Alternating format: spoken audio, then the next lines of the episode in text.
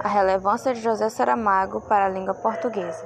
Saramago nasceu em 1922 e aos dois anos mudou-se para Lisboa, acompanhado da família, e desde muito cedo demonstrou interesse pela arte, mas só em 1975 que se dedicou unicamente à literatura. Porém, o seu primeiro livro, Terra do Pecado, já havia sido publicado. A forma pela qual ele escrevia era uma das maiores marcas. Estavam presentes em suas obras diálogos que, diferente de muitas escritas, não apresentavam com início o travessão ou aspas.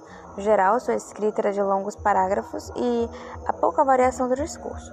Mesmo de escrita peculiar, a forma padrão foi aceita porque sua leitura é de fácil compreensão.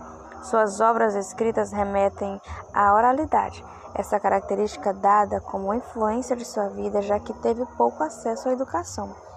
Em decorrer disso, José Saramago optou em ir contra as regras do padrão. E com isso escreveu obras como Ensaio sobre a Cegueira, Memorial do Convento, O Ano da Morte de Ricardo Reis e o Evangelho segundo Jesus Cristo. O que fica na história de José Saramago é que ele buscou, explorou e valorizou a língua portuguesa ao se dedicar na construção de suas histórias.